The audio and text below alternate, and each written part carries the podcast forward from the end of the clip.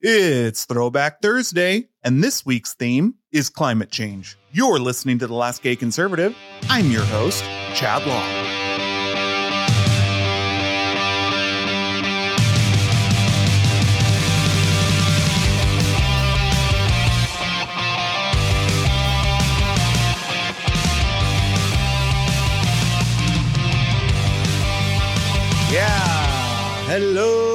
Everybody, and let's go, Brandon. Ladies and gentlemen, welcome to the No Woke Zone, where facts always beat fiction and truth always prevails. A zone where we destroy the liberals, the left, the Democrats at home, online, and in political office. We're always right and never canceled. Welcome to the Last Gay Conservative Podcast. Hey now, hey now, hey now, everyone. That is one of my favorite parts of Howard Stern's show. Hey now, but I don't listen to it anymore because the guy has gone wacky with his politics. Used to love him. He was a true libertarian. He actually, uh, I don't know if you guys remember, he ran for governor of New York at one time as a libertarian. So, which is really sad because I loved his show. I really looked up to him growing up and he's part of the inspiration for this podcast, but that's all right. We can't keep everyone in our movement. So, most of you have been on this ride with us since day one. And I'm sure you've noticed we're just trying some different things. I mean, we're essentially throwing spaghetti against the wall to see what sticks with the little data that we have. And a huge part of my vision for the show, beyond educating and laying down important facts, is entertainment and having some fun with all of you, all of us together, I should say. I try my best to be funny on my own, but one of the brilliant things about being a conservative pundit right now is that the left is pure comedy on their own, especially watching them melting down. I mean, it could not be a better time for us on the right as far as humor is concerned, because let's face it, this is entertainment you couldn't pay for watching these woke people melt down. It's hysterical, so it takes the pressure of being a comedian off of all of us who are commentating on these issues. But with today's fast pace and rapid fire news cycles, sometimes it's really easy for us to forget some of the pretty funny, ironic, and just ridiculous moments the left has through the years. And uh, it's pretty fun to revisit them. Also, a lot of my listeners are significantly younger. Which I love because that feeling of knowing there's an upcoming generation of non woke, non snowflakes keeps my stomach acids down at night. I don't know what it is, but my allergic response to liberal lunacy is heartburn. The second I start hearing the whining or the chanting or the blatant lying, I start eating Tums like they're peanut M&Ms. You should see my office since I've started doing the show. I've got Pepcid, Alka-Seltzer, Tums, Mylanta, all lined up ready to go depending on what the topic is for the day. So I, I really hope that public option for health insurance is available soon because I'm going to need the government to cover my ulcer treatment after all of this. So we're working on rolling out the shows with a mix of a little bit more casual combined with the regular format, but once a week. So moving forward, we'll have monologue Mondays, which is this is the current style of the show. Uh, one issue or a couple of closely related issues that I dive in on a deeper level share my thoughts and opinions on with the intent of educating you listeners and providing you tools that y'all may need to take on your own version of the mob, which was the original point of the show. There's a lot of commentators out there that cover daily news, etc., but don't necessarily give you the talking points you need to shut down the school boards, the teachers, the other PTA moms, neighbors, in-laws, whatever it is. You've heard me say it before. So Mondays are going to be our, our big day where we dive in deep about issues that are pertinent to any of our movements, you know, that are within the, the larger conservative movement. On Tuesdays, we're going to have Tranny Tuesdays. Um, there's so much trans news going on and it's not going anywhere. It's actually growing.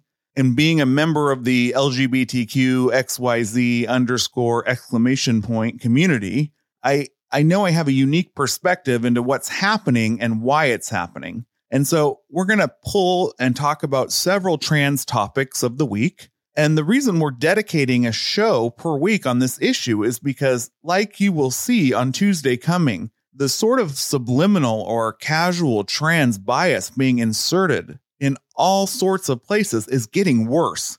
And I feel like it's my responsibility to do everything I can to protect children and parents from the potential damage this may cause. We saw it happen in the gay community, and I came up around a time where the gay community sort of radicalized and then pushed this issue of marriage.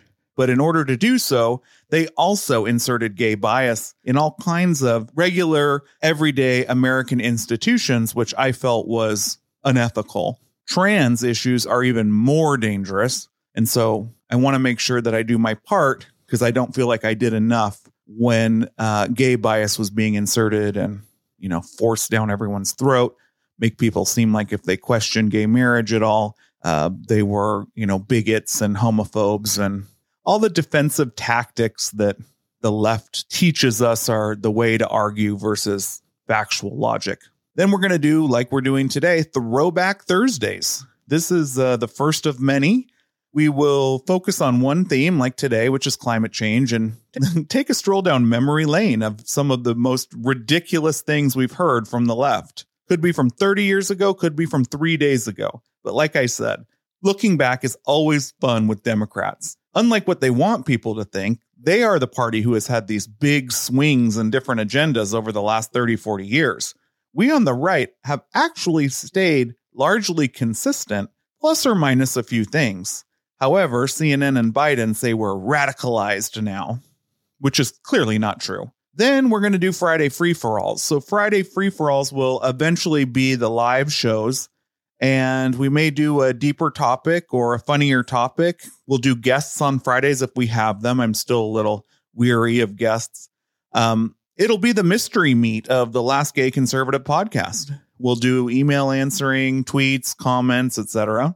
And um, there you have it. This is the direction of the show. This schedule may take, you know, a couple weeks to solidify, so it won't be perfect as I've come to realize the magnitude of this entire production and we're growing rapidly and having episodes go viral doesn't help. I mean, well, it helps. I love it. I love seeing it, but like any business, rapid growth means rapid growing pains. And uh, we've definitely experienced that. And I appreciate all of you for hanging on with us. One thing I have to thank you all for is the Don't Say Gay episode has reached more downloads than all the other episodes combined. Our clips of my revised woke Disney titles have been posted by some very big accounts on Twitter and Instagram. And it's just been really fun watching and listening to the reactions on both sides. I don't consider myself a funny person. I, am not someone that could do stand up or just generally the funny guy in the room. But like they say, even a blind squirrel finds a nut occasionally. And apparently that one was my nut. But moving on, as always, I just want to talk about some news items that pertain to previous episodes. Well, we did it. I mean, that's this is the best news of the year, maybe the uh, Department of Homeland Security has officially put their disinformation board on hold. Nina Jankowicz resigned, alleging that she's the victim of unjustified and vile attacks as well as physical threats. Well, I'm so sorry if I'm not sympathetic, as the same people defending her are violently protesting outside a Supreme Court justice's house on their private property in their private residence, threatening and trying to intimidate them into changing their ruling, if you will. But keep in mind, this doesn't mean the so called disinformation work within the DHS will stop, but the public piece of it will, which includes Nina.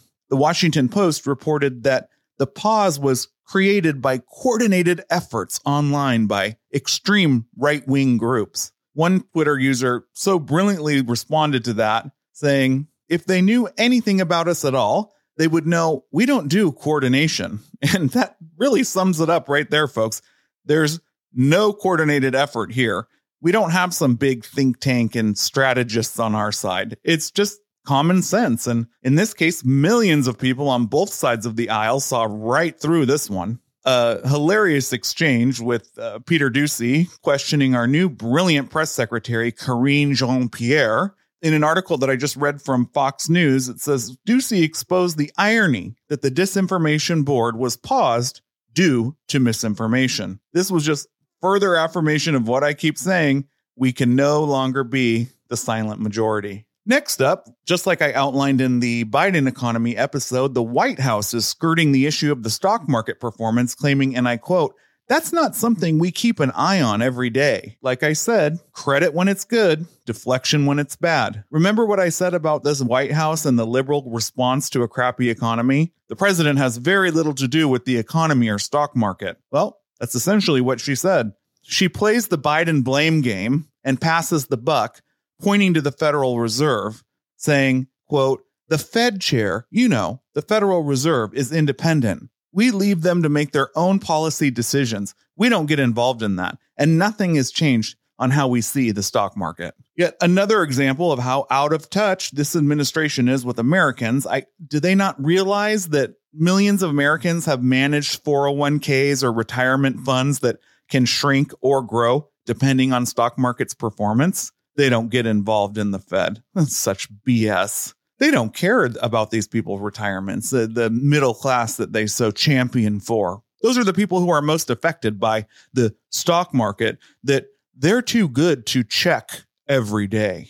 Finally, after me and over a dozen other conservative pundits questioned whether Mayor Pete and his wife Chastity were experiencing the same struggles getting formula like most of the US, Mayor Pete has eventually come out, day late and a dollar short, and I'm paraphrasing here, but he said, they are clicking and clicking online and soliciting out of state friends to send them formula. He also emphasized that his twins are 100% formula dependent because neither of them can produce milk, implying that this is even a bigger deal to them. It felt very much like a subtle dig at women or they who choose formula over breastfeeding, as though they should leave the stockpile for people like him. At least that's how I heard it.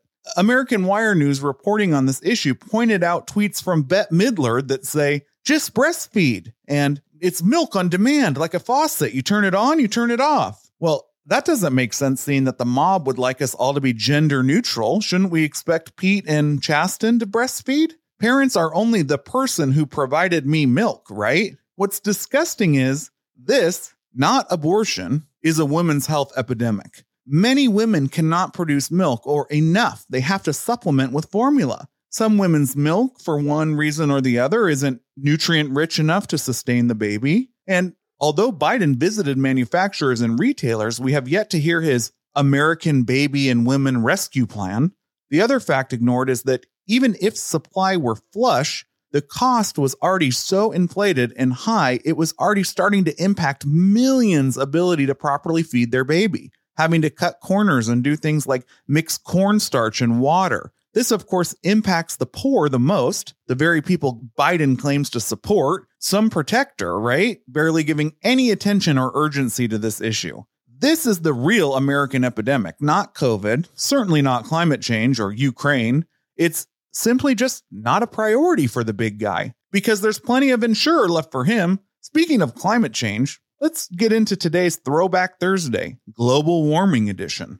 You'll notice sometimes I say climate change and sometimes I say global warming because it was global warming forever and then everything started cooling, so they changed it to climate change. And that's just recently. Believe it or not, in the 1970s, we had global cooling which was the same climate scientist today predicting that we were heading into the ice age. Let's stroll down memory lane starting in the 70s, shall we? In 1977, the worst winter in a century struck the United States. Climate experts believe the next ice age is on its way. According to recent evidence, it could come sooner than anyone had expected. At weather stations in the far north, temperatures have been dropping for 30 years. Seacoasts long free of summer ice, are now blocked year round. According to some climatologists, within a lifetime, we might be living in the next ice age. This has been a major, major focus of the left since the beginning of time, it seems, because it's an amazing way to spread fear about the future. We're in the beginning of a mass extinction. It acts as a great distraction, and they've made it so if you question it all, you're a naysayer, you're wrong, you're anti science and anti Mother Nature. How dare you? Let's listen to something from 12 years ago. It's hard to capture the astonishment in the science of ice felt, but the amount that melted in 2005 was equivalent to an area covering everything east of the Mississippi river in the United States. And based on that, they said actually 2008 had a smaller minimum, probably. There is a 75% chance that the entire North Polar ice cap during summer, during some of the summer months could be completely ice free within the next five to seven years. Okay, first, what's science of ice? That sounds like a lot of BS. Is can you graduate from Berkeley with that? I have a PhD in ice science. And the funny thing is, is that Al Gore was the global warming talking head and kind of still is. And remember, one of his speeches would not be an Al Gore presentation without massive, scary animated graphs of polar caps melting. Remember what we just heard a 75% chance polarized caps will be ice free. Well, the ice is still there, which is pretty crazy, right? Then 10 years ago, within less than 50 years, it'll be here. There's not a single fact or date or number that's been used to make this up that's in any controversy. On the temperature side, if, if this much on the cold side is a mile of ice over our heads, what would that much on the warm side be? Ultimately, this is really not a political issue so much as a, a moral issue. If we allow that to happen, it is deeply unethical. It's hard to see or imagine in your head, but he's on this huge people lifter, the kind that you go all the way to the top of, like, let's say Home Depot to change the light bulbs. And the graph is today's CO2 concentrated being illustrated by this up and down movement. And it's ridiculous because everything that he pointed out is not on the trajectory that he showed in the presentation. I also want to point out that every one of these talks or speeches he does he gets paid thousands, like hundreds of thousands of dollars to do these talks. So, of course, his motivation is to be extra dramatic and add a little flair to everything that he does. I can't let this nine year old clip go by. We are at a fork in the road. Accepting the reality is the key to making the right choice. We have the solutions at hand. The clues are everywhere and they're all consistent. As CO2 increases, so does temperature. It traps heat. That's what it does. Traps a lot of heat. The results are now evident. It's caused by our human pollution and we want a solution. This is no longer conjecture or something based on a theory. It is real, it's real, it's reality. We can see it, breathe it, we can feel it, it's hot. Instead of turning the thermostat up, we should start turning it down. I know how awful. I had to throw it in just to drive you guys nuts. That actually is a music creation by a climate change group uh, called Climate Reality. Mm-hmm. But do you notice the pattern here? Everything's if, and, but, maybe, probably. He must have taken a page from the Fauci playbook, who was around way before Al Gore, because this is their version of science that happens to be done to techno music, which I think makes it more believable. Then we'll look at seven years ago. My uh, top science advisor, John Holdren, you know, periodically will issue some chart or report or graph uh, in the morning meetings, and they're terrifying. We're told you've thought a lot about how and why civilizations collapse. And we wanted to ask you do you believe the threat from climate change is dire enough that it could precipitate the collapse of our civilization? Well, I don't know that I can look into a crystal ball and know exactly how this plays out. Uh, but what we do know is that historically, when you see severe uh, environmental strains uh, of one sort or another on cultures, on civilizations, on nations, that the byproducts of that uh, are unpredictable and can be very dangerous. What we know is that if the current projections, the current trend lines on uh, a warming planet continue, it is certainly going to be enormously disruptive worldwide. Just imagine, for example, uh, monsoon patterns shifting in South Asia, where you've got over a billion people.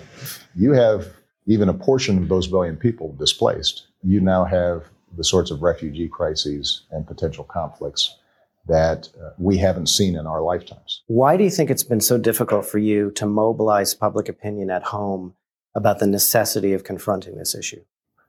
Well, the good news is during the course of my presidency, uh, I think we've solidified in popular opinion the fact that climate change is real, that it's important, and we should do something about it. So I love this stuff. It's all doomsday. Guess what? Every prediction that you just heard is all wrong. All assumptions and speculations. They're basically saying if this or that happens, this or that will be terrible. But there's no actual fact. It's so scary. Remember what I said this week about causing hysteria? This is just another example. Just like COVID's going to kill us. The Supreme Court is banning abortion and will strip women of all their rights.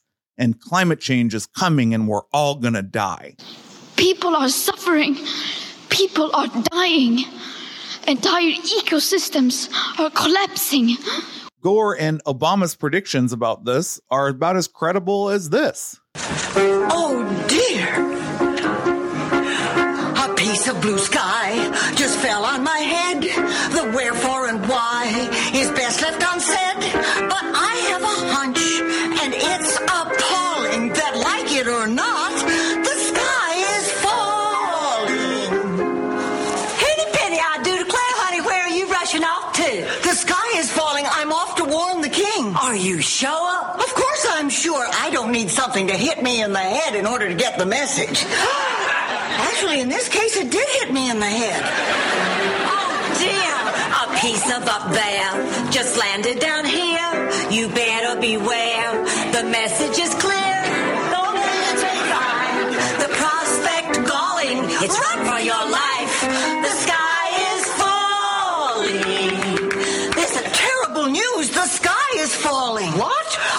It hit me in the head. Are you sure? Doesn't she act as if something hit her in the head? We're off to warn the king. Oh dear. A piece of blue sky just did what they said.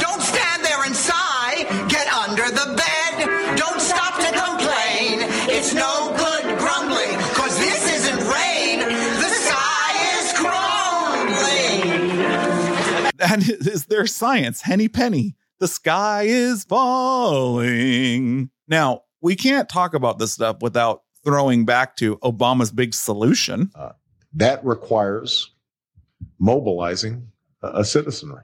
That requires them understanding what is at stake. Uh, you know, and and climate change is a great example. You know, when I was asked earlier about uh, the issue of coal, uh, you know,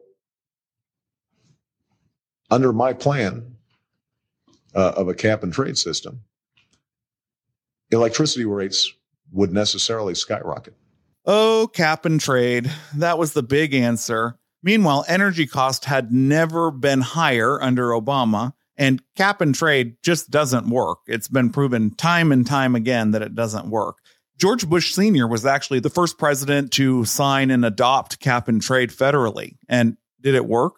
No, it hasn't worked, and it will continue to fail. The question I always had about cap and trade was where's the science?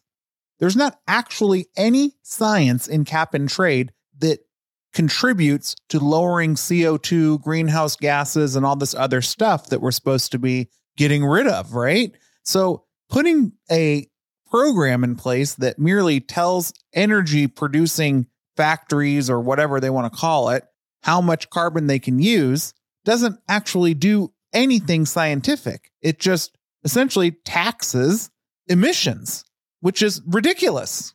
And just like Obama said, okay, they pay more in taxes. So what do they do? They pass that extra cost right down to us, thus doing nothing for the environment. Nothing. They just bite the bullet, pay the tax, and then charge us for it. Brilliant idea. Here's the big guy's take on climate change. This is a fun one. We got to listen to the scientists and the economists and the national security experts. They all tell us this is code red.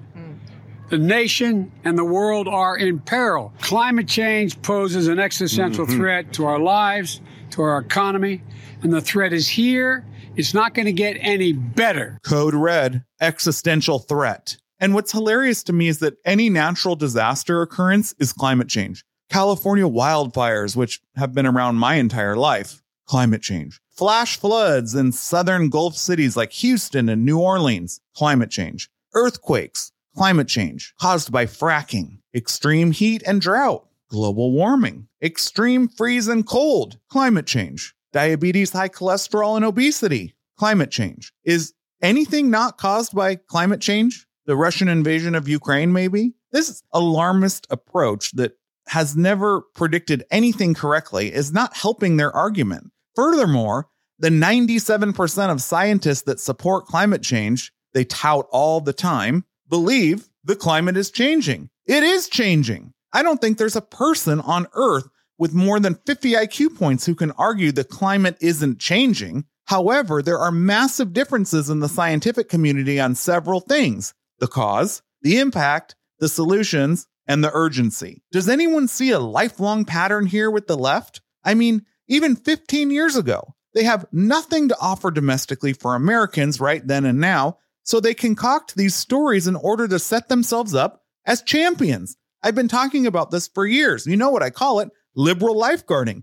Throw people into the pool so you can save them. Elon Musk, who is literally the king of sustainable energy, unlike Al Gore, has always said sustainable energy is a given. The earth will get there one way or another in some time because our current energy production using fossil fuels is finite. Eventually, whether tomorrow or 10,000 years from now, the earth will run out of oil. It's a finite organic matter.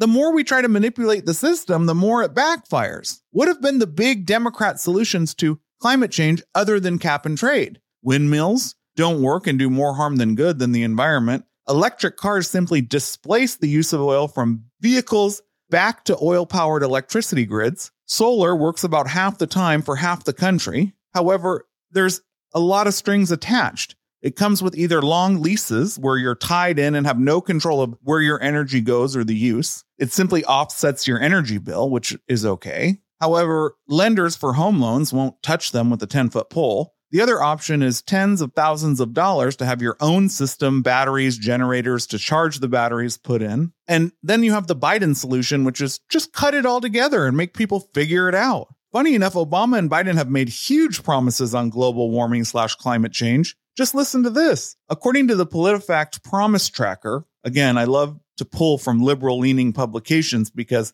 if they print any criticism, we know it's either true or worse than what they print. So let's start with their Obameter. His first big promise to America was to invest 50 billion in auto manufacturers to, pr- to produce fuel efficient vehicles. Well, you know, I've talked about that one Obama's exploding legacy, literally.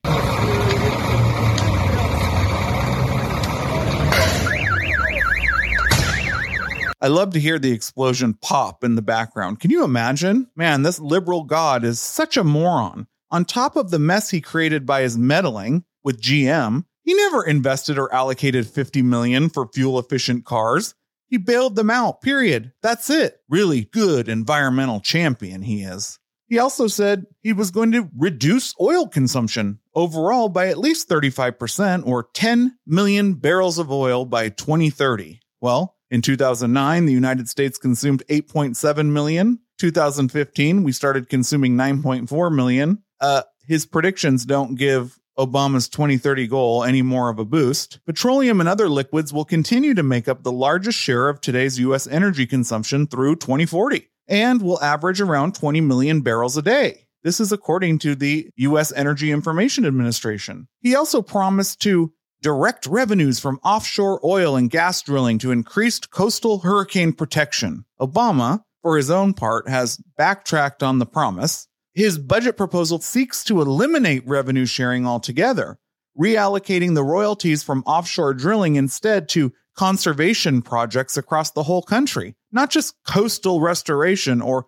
hurricane damage. However, thank God, the plan was strongly opposed by Louisiana lawmakers and environmental groups. So caps and delays on sharing offshore drilling revenue with four coastal states still remain. One bill to increase the caps is in the works, but even if it passes, it doesn't seem like Obama wants the direct revenue to protect the coast anymore. A bill at that time was proposed to increase the caps, but it did not pass. And even if it did pass, Obama already basically demonstrated he would rather direct that revenue to conservation efforts or his buddies' nonprofits than to coastal protection. This is another one where he uh, claims to be fighting against his friends in the oil and gas businesses. Quote, eliminating special tax breaks for oil and gas companies, including repealing special expensing rules, foreign tax credit benefits, and manufacturing deductions for oil and gas firms. Well, that was his promise in 2008. None of these things were included in his major tax bill to avoid the fiscal cliff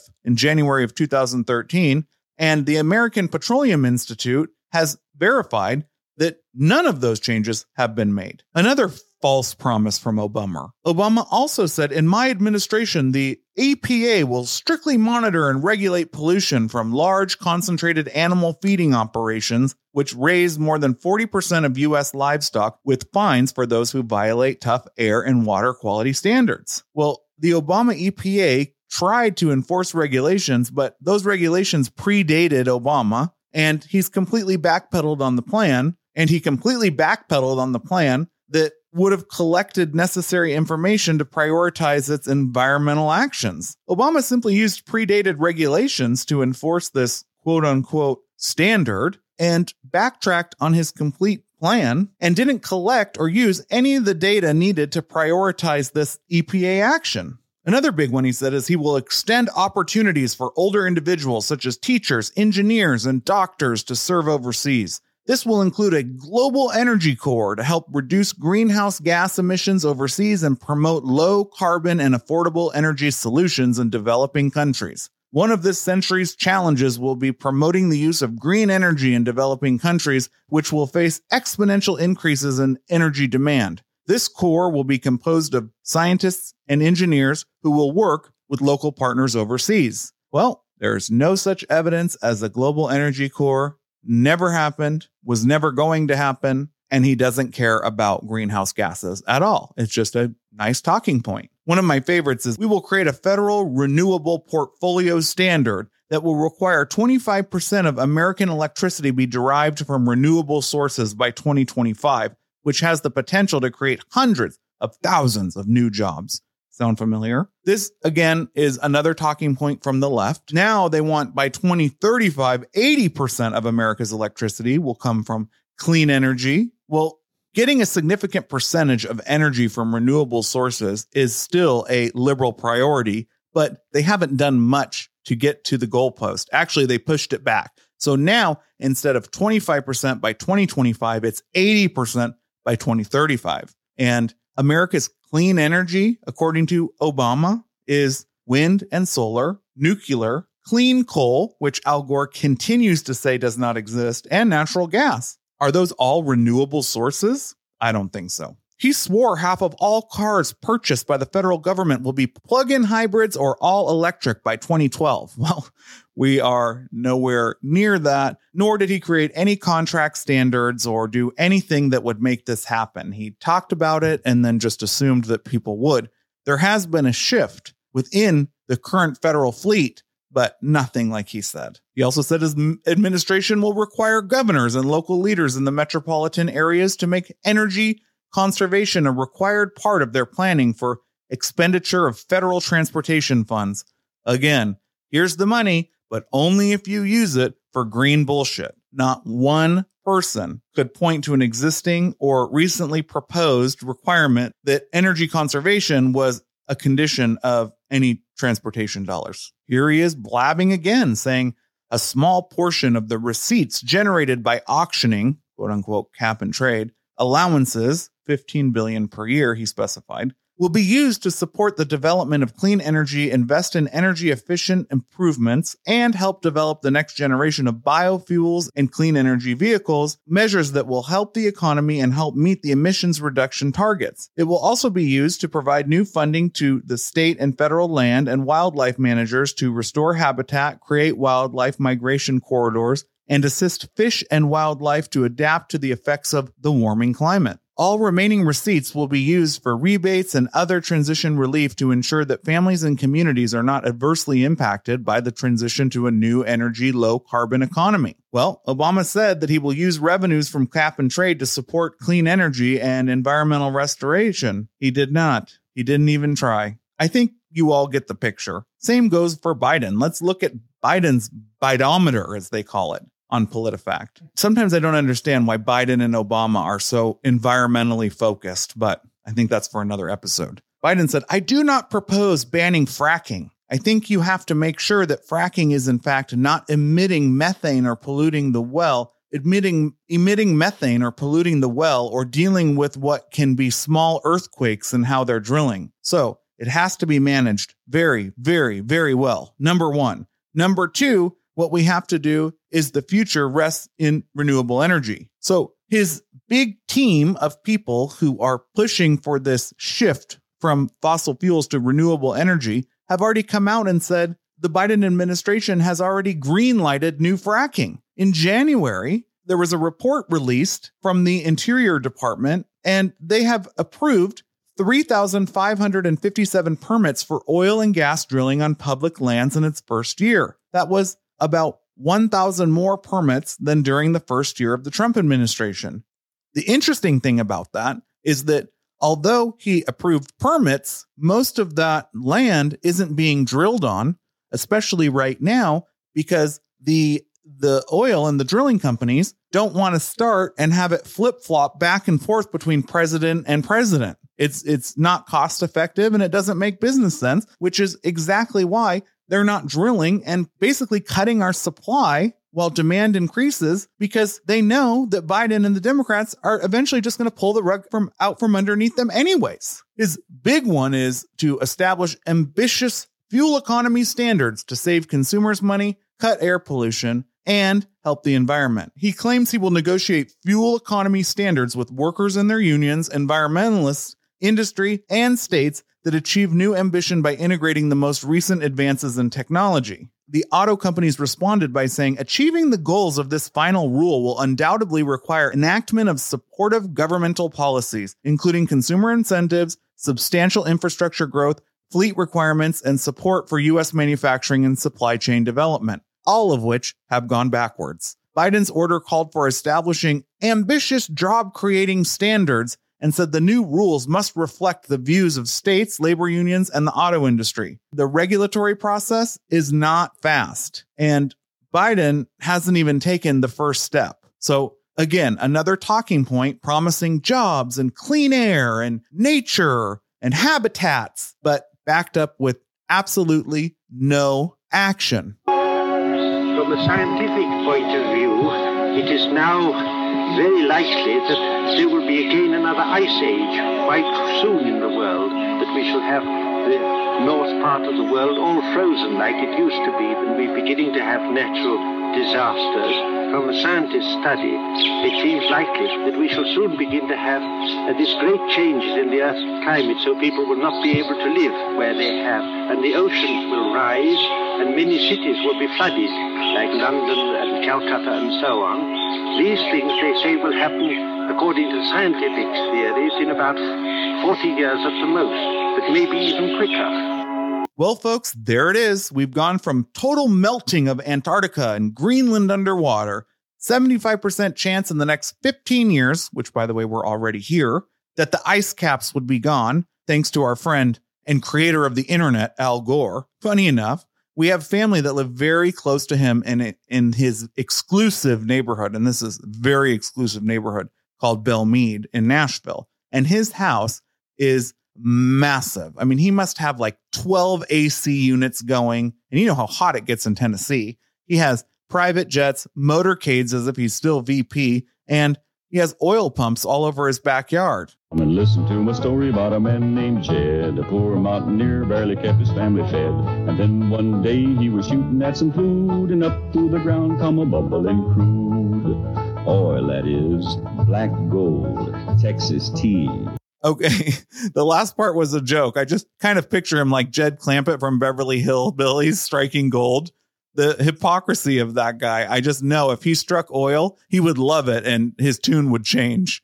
Oh, And by the way, he sits on the board of multiple energy companies as a green consultant. So who's paying the bills for this lifestyle exactly? From there, we had to change, like I said, from global warming to climate change because it wasn't warm enough. And Barack, the environmental champion, did a lot of talking, but he did nothing to help the environment. Everything he did or attempted to do has been worse. I wonder how much carbon is emitted from an exploding car. My favorite is that he goes to these huge climate change councils and UN events and speaks. How are these people authorities on the climate? They're politicians. They're not scientists. The most disgusting part of all of this is that climate change is being used to promote population reduction and exposes a lot of the true feelings around liberal beliefs. Listen to my collection of clips I thought were the most impactful from a Reason TV piece called Population Control Isn't the Answer to Climate Change. Capitalism is. A 2019 paper from the journal Biosciences, co signed by more than 11,000 scientists, asserted that planet Earth's population must be stabilized and ideally gradually reduced. There's scientific consensus that the lives of children are going to be very difficult.